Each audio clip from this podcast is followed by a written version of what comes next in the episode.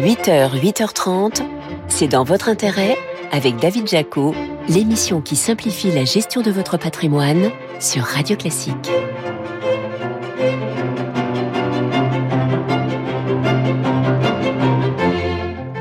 Bonjour, ravi de vous retrouver pour un nouveau numéro de C'est dans votre intérêt sur Radio Classique. Votre invité ce matin, c'est Jean-Laurent Granier, le PDG de Generali France. Il nous dira s'il faut redouter ou pas une flambée des primes d'assurance pour 2024. Vous verrez ensuite que les prix de l'immobilier de montagne ont poursuivi leur ascension cette année. Sur trois ans, les prix mètre carré dépassent désormais les 30%.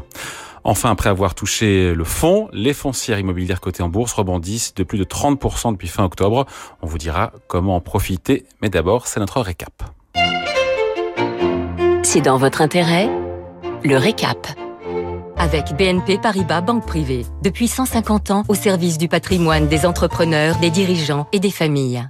Retour sur les infos patrimoniales clés de cette semaine avec vous, Laurent Grassin. Bonjour Laurent. Bonjour David. Directeur de la rédaction de Boursorama. Vous vouliez absolument commencer par un petit peu de, de glamour en nous parlant d'un couple star qui a fait l'actualité cette semaine. Oui, alors bon, c'est pas le festival de Cannes non plus. Hein. Je vais plutôt évoquer avec vous le duo qui a en quelque sorte fixé les grandes lignes de l'épargne de nos auditeurs cette année et encore en 2024. Un océan les sépare mais ce sont bien Jérôme Powell et Christine Lagarde qui donnent le tempo de l'épargne et des marchés, de l'évolution des indices au rendement des obligations en passant par le coût du crédit immobilier. Le président de la Réserve fédérale américaine et de la Banque centrale européenne donc. Exact, et si on en parle cette semaine, c'est parce que les yeux étaient rivés sur les décisions de politique monétaire des deux institutions tombées mercredi et jeudi.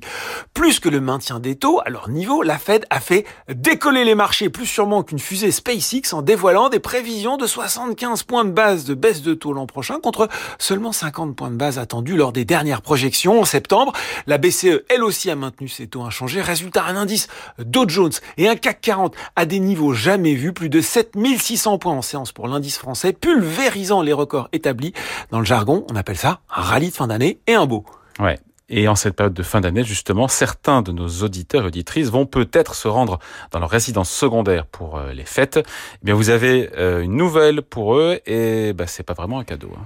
Et non, on en a déjà parlé dans une chronique précédente des surtaxes possibles sur ces taxes touchant les résidences secondaires, ces taxes d'habitation. Oui, mais voilà, le Figaro nous expliquait cette semaine que, en dehors de la majoration, l'augmentation des taux de taxes d'habitation sur les résidences secondaires était liée à celle de la taxe foncière. Pas possible d'augmenter l'une sans toucher à l'autre.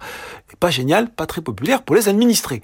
Eh bien, les sénateurs ont obtenu du gouvernement que cette règle soit modifiée pour les budgets municipaux de l'année prochaine. Avec quelles conséquences? Et en même temps, j'imagine un petit peu la réponse. Eh bien, environ la moitié des communes qu'elle soit éligible d'ailleurs à la majoration ou non, pratiquant un taux bas par rapport à la moyenne du département pourront faire varier indépendamment les deux taux. Concrètement, augmenter le taux de la taxe d'habitation sans toucher à celui de la foncière, bien sûr, dans les limites fixées par la loi, il m'est avis que ça risque de donner des idées à certains élus. Sûrement. Bon, et pour payer peut-être cette taxe d'habitation relevée, vous avez déniché, Laurent, une action sur le Nasdaq, le marché américain des valeurs de technologie. Action qui fait mieux que Microsoft, Apple ou encore Alphabet. Exactement. Et non, je ne vais pas vous reparler de Nvidia, mais de PDD Holdings. Alors là, c'est euh, inconnu au bataillon. Et c'est bien normal, David. Mais sous ce nom austère se cache en fait la maison mère des plateformes de commerce électronique, Pin Duo Duo en Chine et surtout ému à l'international. Et là, vous voyez tout de suite de quoi je parle, tant le logo orange de l'application et les nombreuses publicités mettant en avant un bric-à-brac défiant l'imagination, le tout à prix cassé a désormais envahi nos smartphones et d'ailleurs souvent ceux de nos enfants à l'image de la marque de prêt-à-porter Chine qui songerait elle aussi d'ailleurs à s'introduire sur la bourse américaine. En tout cas, en bourse, ils y sont déjà. PDD Holdings, c'est plus 80% depuis le début de l'année et ce n'est sans doute pas fini. Mais David, l'investisseur peut-il se satisfaire de la seule performance devant ces modèles? Au bilan carbone et humain désastreux, poussant à l'hyperconsommation. Euh, ce proverbe chinois que je vous laisse méditer, les excès tuent plus sûrement que les épées. Bon, vous vouliez terminer par une idée cadeau qui pourrait euh, aussi être peut-être un bon investissement. Si je vous dis cornofulgure, astéroache, vous me dites? Je vous dis que vous êtes fatigué, qu'il serait grand temps que vous partiez un petit peu en vacances. Mais pas du tout David Goldorak, bien sûr, Grandizer dans son nom originel, l'œuvre du japonais Go Nagai qui a fait vibrer toute une génération de petits français, devenus grands d'ailleurs maintenant.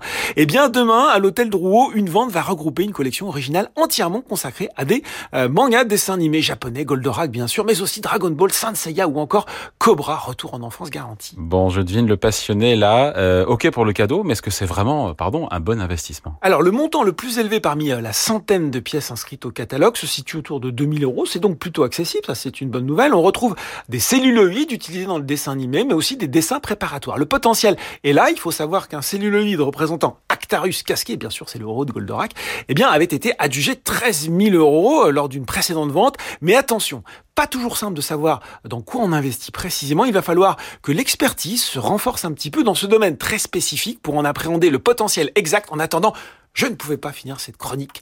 En tout cas, je ne pouvais la finir qu'en terminant par un tonitruant Goldorak Go Laurent Grassin, alias le prince Actarus et surtout directeur de la rédaction de Boursorama. Merci Laurent. Merci David. Allez, c'est votre invité à présent. C'est dans votre intérêt, l'invité.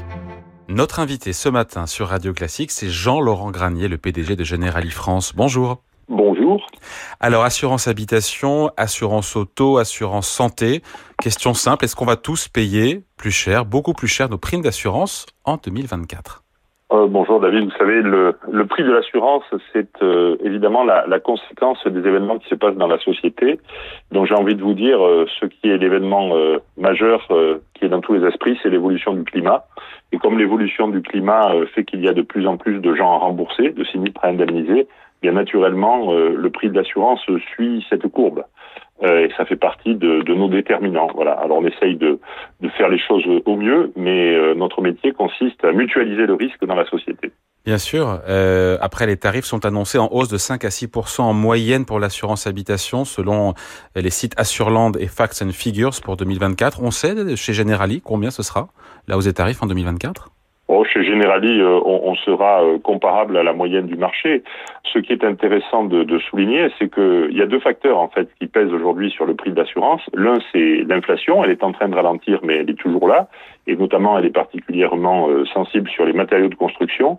Et d'autre part, c'est le fait qu'il y a une fréquence de plus en plus importante d'événements climatiques exceptionnels qui viennent s'ajouter euh, au flux que je dirais normal de sinistres, incendies, vols, etc.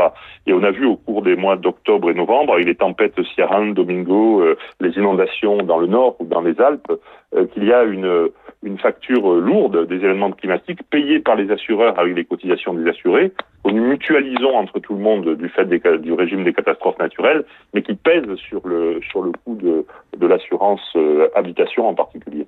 Hum. Facture à 2 milliards d'euros a priori dû aux tempêtes, aux inondations qui ont frappé la France euh, cette fin d'année? C'est ça, c'est ça. La, facture euh, sur cette sur cette partie-là de, l'année euh, est celle que vous avez dite. Vous savez, globalement, il y a une augmentation tendancielle du coût de ces événements climatiques. C'est entre 4 milliards et demi et 5 milliards d'euros par an. c'est le double par rapport à il y a 20 ou 30 ans. Et on a eu des années particulièrement lourdes, par exemple en 2022, avec euh, la grêle, ça a été la deuxième année la, la plus coûteuse depuis qu'on mesure ça, depuis 1999 notamment, avec 10 milliards et demi de, de coûts euh, supplémentaires liés aux événements naturels, notamment de grêle. Donc euh, ça montre que le dérèglement climatique, dont on parle beaucoup, on sort de la, la COP 28, a un impact direct euh, sur euh, l'indemnisation de, de, tous les assurés et sur le coût de l'assurance par, euh, par conséquent. On le comprend pour l'assurance habitation. Après, pour l'assurance auto, l'assurance santé, là encore, Assurland et Facts and Figures nous parlent de 3,5 à 4 de hausse des primes pour 2024. Comment expliquer ça Encore une fois, pourquoi l'assurance santé et auto vont grimper aussi? Pour quel motif ces polices d'assurance vont finalement grimper peut-être plus que l'inflation en 2024 Aujourd'hui, on est à 3,4% d'inflation en France. Alors, je, je pense qu'il euh, faut distinguer les sujets, car ce ne sont pas du tout les mêmes. Oui, absolument. Concernant euh, l'assurance auto, euh, l'assurance auto est aussi exposée aux événements naturels. Quand il y a des inondations, quand il y a surtout de la grêle, vous avez des dizaines de milliers de véhicules qui sont touchés. Et une partie très importante de la facture de 2022, je, je rappelle, 10 milliards et demi, c'est deux fois plus que le tendanciel et c'est quatre fois plus qu'il y a 20 ans. Une grande partie, c'est déjà de, du sinistre automobile. Et donc, euh, il est malheureusement pas surprenant de retrouver euh, la trace de ça dans le tarif des assurances automobiles. Ensuite, il s'avère que le, le prix des pièces détachées augmente plus vite que l'inflation. L'inflation, c'est un panier, c'est une moyenne, mais lorsqu'on regarde l'évolution des pièces détachées automobiles, on est entre 6 et 10 et depuis plusieurs années, au-dessus du rythme de l'inflation. C'est d'ailleurs pour ça que les, les, assureurs plaident auprès de Bercy pour qu'on puisse libéraliser l'utilisation notamment de, de pièces de, de, réemploi, de pièces recyclées pour faire baisser la facture pour les assurés. Ça, c'est le côté de l'assurance automobile qui est donc euh, victime de ces deux phénomènes. Concernant l'assurance santé, c'est différent. Euh, Post-Covid, il, y a une consommation médicale plus importante. Et il y a ensuite la, la décision euh, du gouvernement de transférer les charges de la sécurité sociale vers les assurances complémentaires. Ces transferts de charges, il n'y a pas de magie. Ça ne s'opère pas sans impact sur le prix de l'assurance santé. Donc des transferts de charges qui ont été décidés euh, au, au, au, bénéfice, si je puis dire, ou, ou, en tout cas à la charge des assurances complémentaires, plus des habitudes de consommation euh, plus importantes, ben, tout ceci se traduit aussi dans le prix santé, euh, il y a une consommation médicale qui est euh, en quelque sorte un, un, bien collectif auquel le 100% santé a naturellement contribué, puisque tout le monde se sentant mieux couvert consomme davantage de soins, et donc euh, plus de consommation, plus de transfert de charges auprès de euh, auprès des organismes complémentaires, des nouvelles conventions signées avec les dentistes qui revalorisent également le, le, le coût des, des soins dentaires tout ça euh, constitue euh, des, des, éléments qui viennent directement hmm. euh, se rajouter au coût de l'assurance santé. Mais c'est vrai qu'en 2022 et en 2023, il faut le rappeler, les assureurs ont fait l'effort, avaient fait l'effort de ne pas augmenter leurs primes autant que l'inflation. Mais donc cet effort, finalement, il sera rattrapé quelque part, un morceau sur 2024 Bon, c'est pas un rattrapage. Je veux dire, on, on gère pas les choses en disant on a on a pris un retard, on va se rattraper, etc. Euh, je pense que l'ensemble des professions de l'assurance, et c'est totalement ce que nous essayons de faire chez, chez Generali, essayent d'apporter le meilleur service et, et, ensuite de tenir compte de l'évolution du risque. Vous voyez, on a commencé en parlant de l'assurance habitation. Mmh. Euh, bien sûr, le prix de l'assurance habitation, c'est une chose. Mais ce qui est important aussi, c'est lorsqu'il y a un événement de type ce qui s'est passé dans le Nord avec les inondations, de type ce qui s'est passé en Bretagne, c'est quelle est le, la quantité de moyens que l'on engage pour venir euh, au soutien de nous assurer nos victimes, faire des avances et trouver des solutions de, de mise en sécurité des bâtiments, de euh, nettoyage, notamment avec notre partenaire Belfort, pour euh, euh, être présent au moment où les assurés en ont plus besoin. Ça fait aussi partie du métier. Mmh. Et vous savez que si les, si les tarifs des assurances sont trop chers, euh, Bruno Le Maire appelle cette semaine les Français à faire jouer la concurrence pour obtenir des tarifs plus avantageux. Il a raison ou pas? Oh, non, seulement il, a raison, mais je peux dire que c'est une donnée euh, absolument euh, euh, évidente en Europe. La France est un des marchés les plus concurrentiels. En Europe continentale, je pense qu'on peut dire le plus concurrentiel. D'ailleurs, il y a beaucoup d'acteurs. Il y a une, vous voyez, il suffit d'ouvrir les médias pour voir la, variété des offres. Il y a beaucoup de possibilités de s'assurer. Il n'y a pas d'inassurabilité en France. Et donc, euh, finalement, la, la, question du, euh, du prix de l'assurance, c'est euh, quelque chose qui, effectivement, est très bien traité par le marché et par la concurrence en France. Mais il serait euh, illusoire euh, d'imaginer que on puisse nier ou, ou, modérer des événements aussi majeurs que le, le, la multiplication des, des, événements climatiques ou le fait que parfois comme en France on est bien remboursé, eh bien certains certains prix intermédiaires, je parlais du prix de matériaux de construction ou, du prix euh, des pièces détachées automobiles, augmentent plus vite que l'inflation. Et ça, c'est les assureurs qui le payent. Et donc, euh, il y a aussi euh, des mesures à prendre de ce côté-là pour euh, éviter que, disons, le fait d'avoir un système qui couvre très bien tout le monde ben, puisse inciter à aller plus loin que l'inflation dans l'augmentation d'un certain nombre de coûts. Ce que je dis est également valable dans le domaine de la santé. Un petit mot juste avant de se quitter euh, pour parler de la retraite. On sait que les Français euh, ont une attitude assez assez paradoxale. D'ailleurs, euh, euh je sais plus, c'est une plateforme d'épargne qui a montré que 80% euh, des Français s'attendent à une diminution de leur niveau de vie une fois à la retraite, mais que seulement la moitié finalement s'y prépare et économise pour pallier cette baisse de, revenus à venir. Donc, on a des Français qui s'inquiètent pour leur retraite et qui n'y font rien pour s'y préparer. Est-ce que ça appelle un commentaire pour vous? Je pense que les Français sont conscients que la retraite est, là encore un bien commun. Vous savez, notre espérance de vie, euh, elle a augmenté de, près de 15 ans depuis les années 60. Donc, euh, ça veut dire qu'on euh, va passer beaucoup plus de temps à la retraite et qu'il faut être capable de, financer tout ça. il y a une appétence des Français, notamment pour les dispositifs volontaires qui permettent de, compléter et de compenser un peu les inquiétudes qu'ils ont sur ce que leur donnera le régime général. Aujourd'hui, il y a 5 millions de Français qui ont un PER, par exemple, un plan d'épargne retraite, et 70 milliards d'euros d'encours ont été accumulés sur ces nouveaux supports qui ont été créés par la loi Pacte en, en 2019.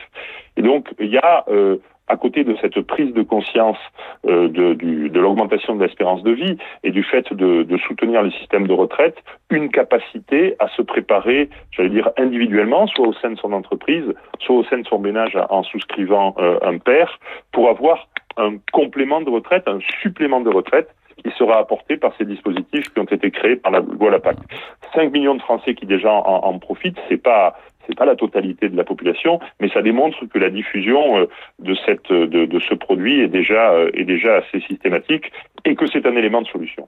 Allez, merci à vous, Jean-Laurent Granier, le PDG de Generali pour la France. Merci. Merci. Allez, on parle immobilier à présent.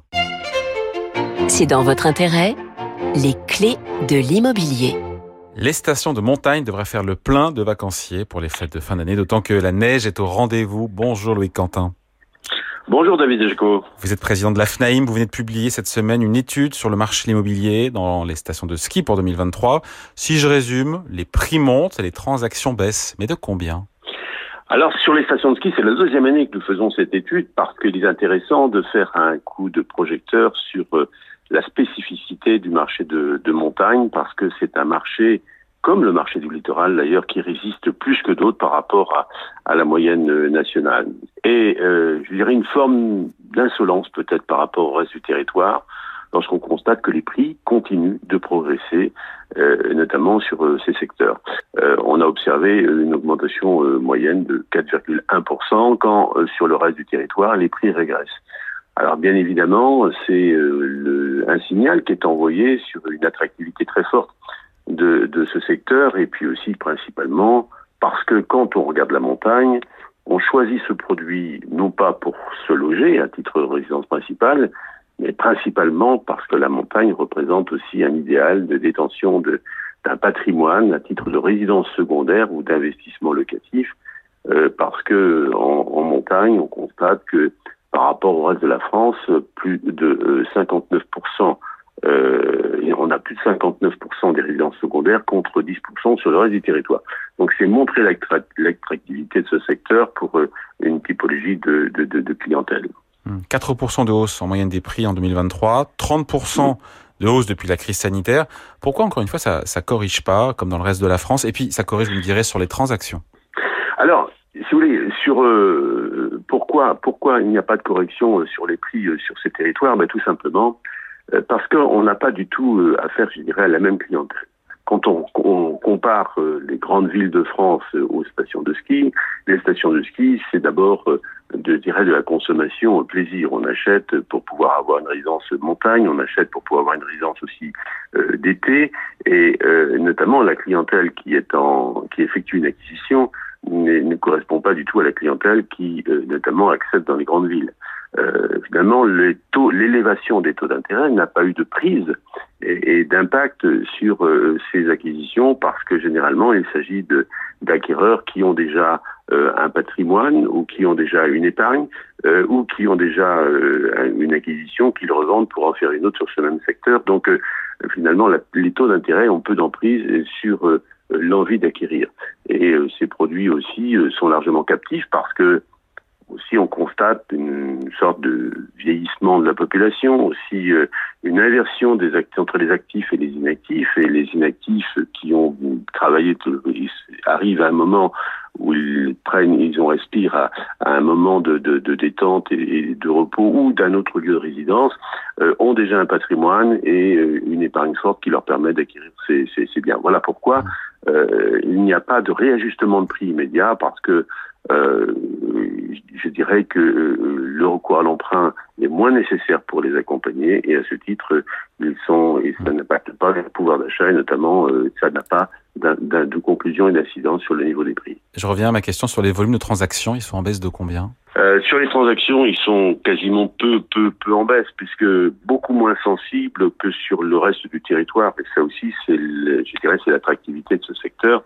Euh, quand on a constaté euh, des baisses très importantes sur l'ensemble des transactions, et beaucoup moins sensible euh, sur les zones, les zones de montagne, parce qu'il y a toujours cet attrait pour ce type d'acquisition pour les Français. Alors, s'agissant des prix maintenant, il y en a pour tous les goûts et pour toutes euh, les bourses. Euh, 3900 euros en moyenne dans toutes les stations de ski en France, mais on est à 1700 euros du mètre carré euh, dans le Massif central, 5500 euh, euros en Savoie, et puis là, si on va vers les Trois-Vallées, Méribel, Courchevel, Megève et Val d'Isère, on est au-delà de 10 000 euros jusqu'à 14 000 euros pour un appartement du mètre carré à Val d'Isère. Oui, ce sont des marchés d'exception qui se distinguent. Là, les stations les plus huppées, les plus sollicitées, les plus regardées euh, enregistrent les prix les plus élevés. On pourrait aussi parler de la Corse, alors là qui est aussi euh, qui est un paradoxe puisque là, à l'opposé, la Corse n'a pas des prix élevés en montagne. On dirait mais pourquoi? Ben Oui, mais simplement que la Corse, elle est connue pour son idéal, notamment au regard dessus du littoral. On connaît la Corse pour euh, l'île de beauté, l'île de soleil et l'attractivité de la mer et pas pour la montagne. On choisit le ski là où il y a les plus hautes stations, là on a effectivement les, les remontées, les installations de remontées mécaniques les plus importantes, et là où il y a la concentration et les, les plus hautes altitudes. Voilà, c'est un peu le critère et, et aussi l'historique de ces stations fait qu'il y a une forte attractivité et une forte demande pour ce positionnement. Euh, donc on est sur une échelle de valeur très très forte hein, qui rejoint euh, les valeurs de marché euh, transactées sur euh, sur Paris. c'est un marché d'exception qui ne s'adresse pas à tous les Français. C'est un marché idéal pour certaines catégories de ménages. C'est un marché aussi mineur, mais il est important de constater qu'aujourd'hui, eh bien, on se rend compte que le marché de l'immobilier est une mosaïque de micro-marchés et ne correspond pas du tout au parcours résidentiel du français moyen. Euh, il y a des territoires euh, qui euh, attirent beaucoup plus de, de, de, personnes, le littoral ou la montagne, et voire même aussi le rural dans certains secteurs très attractifs ou touristiques. Allez, merci à vous. Loïc Quentin, le président de l'AFNAIM. Merci. Hein. Merci David Jaco. Allez, on va parler maintenant des foncières cotées en bourse qui ont bien rebondi ces dernières semaines. Preuve peut-être que le marché immobilier est à un tournant. C'est dans votre intérêt. Investissez-vous. Avec Ophi Invest une nouvelle dimension pour l'avenir. Faut-il craindre le pire ou au contraire être contrariant et oser revenir sur certains segments de l'immobilier? Réponse avec vous, Jean-François Bay. Bonjour Jean-François. Oui, bonjour David. Directeur général de Cantalis. C'est vrai que 2023, c'est une année euh, horribilis, comme on dit, annus horribilis, année très difficile pour la pierre.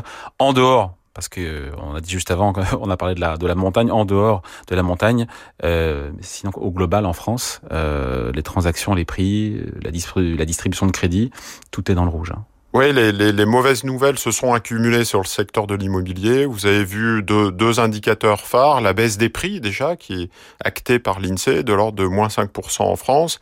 La baisse des transactions aussi, qui est le deuxième grand indicateur. On était parti sur des 1 250 euh, ventes dans l'ancien, on sera à 900 000, autour de 900 000 euh, cette année. C'est-à-dire qu'il manque 300 000 euh, ventes de biens. On parle de 700 agences immobilières qui ont fermé cette année, 10 000 agents commerciaux qui ont cessé leur activité en France et certains cabinets. Alors vous allez prendre le magazine Entreprendre qui vous dit attention, crise, l'immobilier va-t-il s'effondrer en 2024 L'effet domino sur l'immobilier en 2024 voilà, donc il y a, pas mal d'indicateurs qui, sont un peu dans le rouge et qui effraient le, secteur et donc les investisseurs.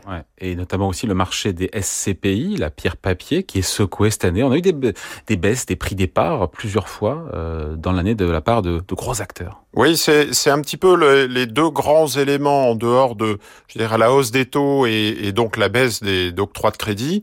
Euh, c'est cet effet risque systémique, effet domino lié aux fonds institutionnels. Les fonds de pensions, certains assureurs, certains fonds immobiliers SCPI ont affiché des baisses et, affichent aussi des, des des retraits. Et le deuxième inquiétude, c'est un peu le multiple Big Bang au même moment, c'est euh, dire, les défis climatiques. On a vu ce qui s'est passé dans le Pas-de-Calais. Euh, euh, donc il y a euh, le télétravail, le Covid, le taux de vacances dans la défense. Il faut savoir qu'il est de 20%. Donc c'est-à-dire 20% des immeubles à la défense ne sont pas loués, n'ont pas de locataires. Donc c'est venu un peu se, se rajouter, je le disais tout à l'heure, à, l'effet hausse des taux. Il faut savoir que l'octroi de crédit immobilier a baissé de l'ordre de 40% sur 2023.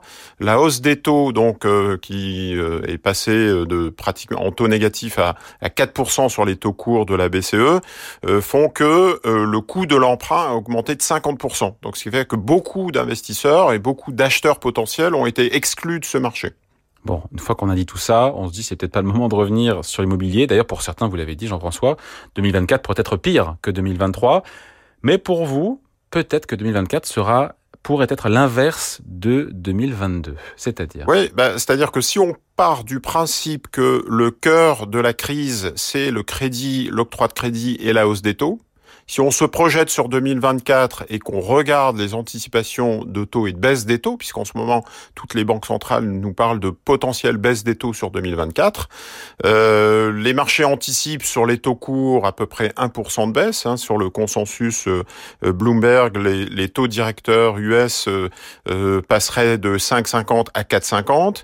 Les taux longs US ont déjà entamé une, une, baisse forte, hein, puisqu'on est à 3,90 sur le 10 ans US aujourd'hui. On était à 5 et quelques. Donc, c'est-à-dire que si on se projette sur ces baisses des taux, on est sur une baisse de l'inflation. L'inflation est derrière nous, la baisse des taux est devant nous. Et donc, on dit que ça va revaloriser et relancer le secteur. D'ailleurs, on le voit déjà au travers de l'immobilier coté en bourse, les foncières cotées qui ont été massacrées, pardon de le dire, euh, en 2022 et même en 2023 et qui ont commencé à rebondir en cette fin d'année. Oui, je prendrais une eBay. Nettement, d'ailleurs. Une eBay Rodamco Westfield 80 euros en 2021, 40 euros en 2022, et le rebond ces dernières semaines est phénoménal, incroyable. On est à 66 euros, donc c'est-à-dire que c'est passé de 40 euros à 66 euros, une hausse de 25% sur un mois. Euh, donc les foncières cotées ont déjà anticipé, les investisseurs ont déjà anticipé ce rebond de l'immobilier, en tout cas sur la partie cotée, et donc du coup on se projette sur aussi le non coté, l'immobilier euh, Pierre pour 2024. Allez, merci à vous. Jean-François Bête, directeur général de Cantalis. Merci. Voilà, c'est dans votre intérêt. C'est fini pour aujourd'hui. Émission à réécouter en podcast sur radioclassique.fr et sur vos plateformes habituelles. Je vous retrouve bien sûr dimanche prochain. En attendant, la musique revient avec votre week-end Radio Classique présenté par Laure Maison.